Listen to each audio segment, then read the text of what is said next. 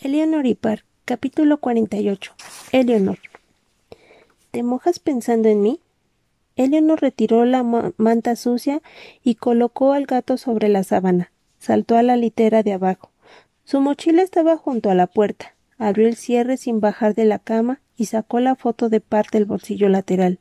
Después de saltar al cobertizo por la ventana, echó a correr calle abajo más deprisa de lo que nunca había corrido en clase de gimnasia. No bajó la velocidad hasta llegar a la siguiente manzana, y solo porque no sabía dónde ir. Casi había llegado a casa de Par. No podía ir a casa de Par. Ábrete de piernas. ¡Ey! pelirroja. Eleanor no se dio por aludida. Miró atrás, y si alguien la había oído salir, y si Richie la perseguía, se metió en un jardín y se escondió detrás de un árbol. ¡Ey! Eleanor. Eleanor miró a su alrededor. Se encontraba delante de la casa de Steve. La puerta del garaje estaba entreabierta, sujetada con un bat de, bat de béisbol para que no se cerrara del todo. Eleanor vio movimiento en el interior y a Tina, que se acercaba con una cerveza en la mano, en el camino de entrada. ¡Ey! cuchichó Tina. Parecía tan asqueada de ver a Eleanor como siempre. Esta consideró la idea de echarse a correr, pero le temblaban las piernas. Tu padrastro te, te estaba buscando, le informó Tina. Se ha pasado la noche recorriendo el mugroso barrio. ¿Qué le dijiste? preguntó Eleanor. ¿Tina la había delatado? ¿Era así como Richie se había enterado? Le he preguntado si sus huevos eran eran más grandes que su camioneta, replicó Tina. No le dije nada. ¿No le contaste lo de Par? La otra cerró un poco los ojos, luego negó con la cabeza, pero alguien lo hará antes o después. Chúpamela. Eleanor miró hacia la calle. Tenía que esconderse, tenía que alejarse de él. ¿Y qué te ha pasado? Nada. Unos faros iluminaron el cruce. Eleanor se llevó las manos a la cabeza. Vamos, le dijo Tina en un tono que Eleanor nunca había oído, preocupado. Solo tienes que desaparecer hasta que se le pase. Siguió a Tina por el camino y se escabulló para entrar en el garaje en penumbra. Hombre, por pero si es Double Bubble. Steve estaba sentado en el sofá. Mike también se encontraba allí, en el suelo, junto a una chica que Eleanor conocía del autobús. Sonaba música de Heavy Black Sabbath procedente de un coche estorbando en medio del garage. Siéntate, le dijo Tina enseñándole el otro extremo del sofá. Te has metido en un lío, bubul comentó Steve. Tu padre te está buscando. Steve sonreía de oreja a oreja. Su boca era tan alargada como la de un león. Es su padrastro, lo corrigió Tina. ¿Tu padrastro? gritó Steve a la vez que lanzaba una lata a la otra punta del garaje. ¿Quieres que lo mate? De todas formas pienso matar al de Tina. Me, lo podría me los podría cargar a los dos el mismo día. Dos por el precio de uno, prosiguió con una risilla tonta. Compras uno y te llevas otro gratis. Tina abrió una lata de cerveza y se la puso a Eleanor en el regazo. Esta la agarró, pero solo por tener algo en las manos. Bébele, le ordenó Tina. Eleanor, obediente, dio un trago. La cerveza sabía fuerte y amarga. Podríamos jugar a rayuela, postezó Steve. ¡Ey, pelirroja! ¿Tienes alguna moneda? Eleanor negó con la cabeza. Tina se acomodó en el brazo del sofá junto a Steve y encendió un cigarro. Teníamos dinero, dijo. Lo gastamos en cerveza, ¿te acuerdas?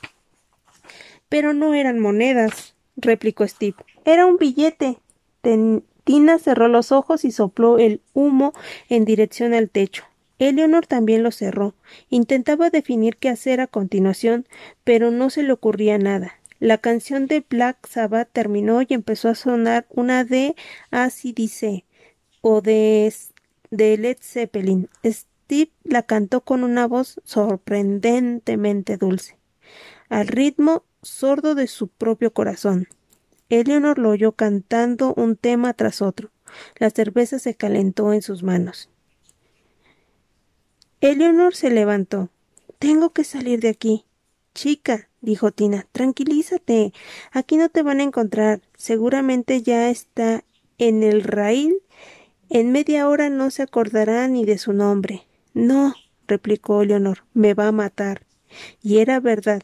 Comprendió, aunque no llegara a hacerlo, Tina adoptó una expresión muy seria. ¿A dónde vas a ir? Lo más lejos posible. Tengo que decírselo a Park. Park no podía dormir. Aquella noche, antes de volver al asiento delantero del Impala, Park había despojado a Eleanor de las muchas capas de ropa que la cubrían, incluyendo el brasier. Luego la había tendido en la tapicería azul. Había creído tener delante a una a una aparición, a una sirena, pálida como el hielo en la oscuridad. Las pecas se concentraban en sus hombros y en sus mejillas como grumos de crema de merengue. Su imagen, Eleanor, aún resplandecía bajo los párpados de Park. Sería una tortura constante ahora que, conocía el brillo de su piel bajo la ropa, y el futuro cercano no incluía una próxima vez. Lo de aquella noche había sido un golpe de suerte, un regalo. Park, oyó decir. Park se incorporó y miró a su alrededor despistado. Park. oyó unos golpes en la ventana. Park avanzó por la cama a rastras y apartó la cortina. Era Steve detrás del cristal sonriendo como un maníaco.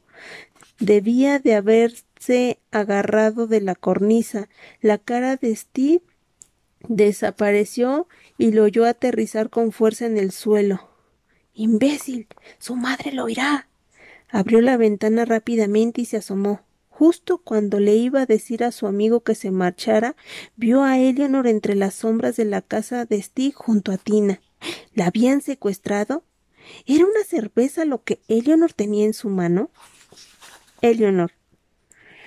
Par, en cuanto la vio, salió por la ventana, se quedó colgando a más de un metro del suelo. Se iba a romper los tobillos. Eleonor ahogó un sollozo. Él aterrizó en cuclillas como Spiderman y corrió hacia ella. Eleonor dejó caer la lata de cerveza al suelo. ¡Oh, rayos! dijo Tina. De nada, era la última cerveza. Eh, par, ¿te asusté? le preguntó Steve. ¿Creíste que era Freddy Krueger? ¿Creíste que te ibas a escapar de mí? Par llegó a la altura de Eleonor y la agarró fuertemente por los brazos. ¿Qué pasa? le preguntó. ¿Estás bien?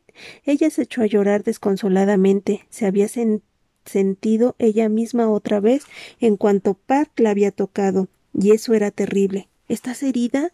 insistió Par a la vez que la tomaba de la mano. Un coche. susurró Tina. Sonó como una advertencia. Eleanor arrastró a Par hacia el garaje hasta que las luces se desvanecieron. ¿Qué está pasando? volvió a preguntar él. Será mejor que volvamos al garage, propuso Tina. Park. Park llevaba desde la primaria sin entrar en el garage de Steve. Antes jugaban ahí futbolito. Ahora el Camaro ocupaba la estancia.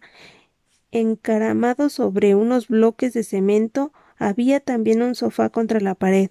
Steve se sentó en un extremo del sofá e hizo un cigarro. Se lo pasó a Park, que lo rehusó con un gesto. El garaje apestaba a millones de cigarros de marihuana y cerveza. El camaro se balanceaba un poco y Steve le dio una patada a la puerta. Baja el ritmo, May, que lo vas a tirar. Par no concebía qué extraña cadena de acontecimientos podían haber llevado a Eleanor hasta ahí, pero ella prácticamente lo había arrastrado al garaje y ahora se acurrucaba contra él. Par seguía pensando que quizás la hubieran secuestrado. Tendría que pagar el rescate. Háblame, dijo contra el cabello de Par. ¿Qué pasa? Su padrastro la está buscando explicó Tina. Se había sentado en el brazo del sofá con las piernas sobre el regazo de Steve. Agarró el cigarro que él le tendía. ¿Eso es verdad? te preguntó Par a Eleanor. Ella sintió contra su pecho. no se despegaba de él lo suficiente para que Par pudiera verle la cara. Padrastros, son un asco, exclamó Steve. Son todos unos malnacidos. Estalló en carcajadas. ¡Ey, Mike! ¿Escuchaste eso? Volvió a partear el camaro. Mike. Tengo que irme, susurró Eleonor. Gracias a Dios. Par se apartó y la tomó de la mano. Eh, Steve, nos vamos a mi casa. Con cuidado, amigo. Ve de acá para allá en esa micromachín de color. Par se agachó para cruzar la puerta del garage. Eleanor se detuvo tras él. Gracias, la oyó decir. Park habría jurado que se lo decía a Tina. La noche se estaba volviendo más y más rara cada vez. Park guió a Eleanor por el jardín trasero de su casa y luego por detrás de la casa de sus abuelos pasando el rincón junto al garaje donde se besaban antes de despedirse. Cuando llegaron al remolque, Par abrió la puerta de malla. Entra, le dijo. Siempre está abierto. Josh y él jugaban allí cuando eran pequeños. Parecía una casa en miniatura, con su cama a un extremo y la cocina al otro. Incluso tenía estufa y refrigerador, muy pequeños. Par llevaba bastante tiempo sin entrar en el remolque. Ahí dentro no podía estar de pie sin golpearse la cabeza contra el techo. Había una mesa del tamaño de un tablero de ajedrez sujetada contra la pared, con dos asientos a ambos lados. Par se sentó en uno e hizo sentar a Eleonor en el otro. La tomó de las dos manos. Ella tenía la palma derecha manchada de sangre, pero no parecía que le doliera. Eleonor, volvió a decir, ¿qué te pasa? Su tono era de súplica. Tengo que marcharme, dijo ella.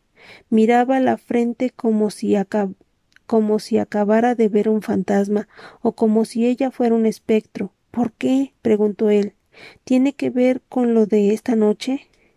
En la mente de Par todo guardaba relación con lo sucedido aquella noche, como si nada tan bueno y tan malo pudiera suceder en un mismo día a menos que estuvieran relacionados, fuera lo que fuese.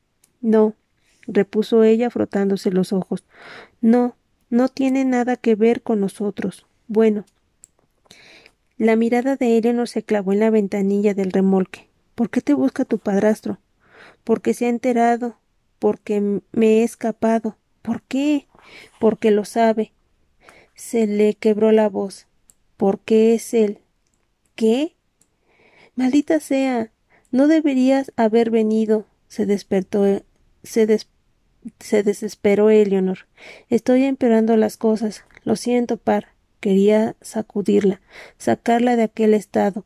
Lo que decía no tenía ni pies ni cabeza. Hacía un par de horas todo era perfecto entre ellos, y ahora Par tenía que volver a casa. Su madre aún estaba levantada y su padre llegaría en cualquier momento. Se inclinó sobre la mesa y tomó a Eleonor por los hombros.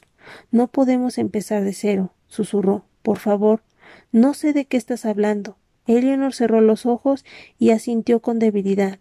Empezó de cero. Se lo contó todo, y las manos de Par comenzaron a temblar antes de que llegara la mitad del relato. A lo mejor no te hace nada, dijo Par con la esperanza de que fuera verdad. Puede que solo quiera asustarte. Ven. Intentó enjuagar intentó enjuagar las lágrimas de Eleanor con la manga. No, replicó ella. Tú no lo entiendes. Tú no sabes cómo me mira.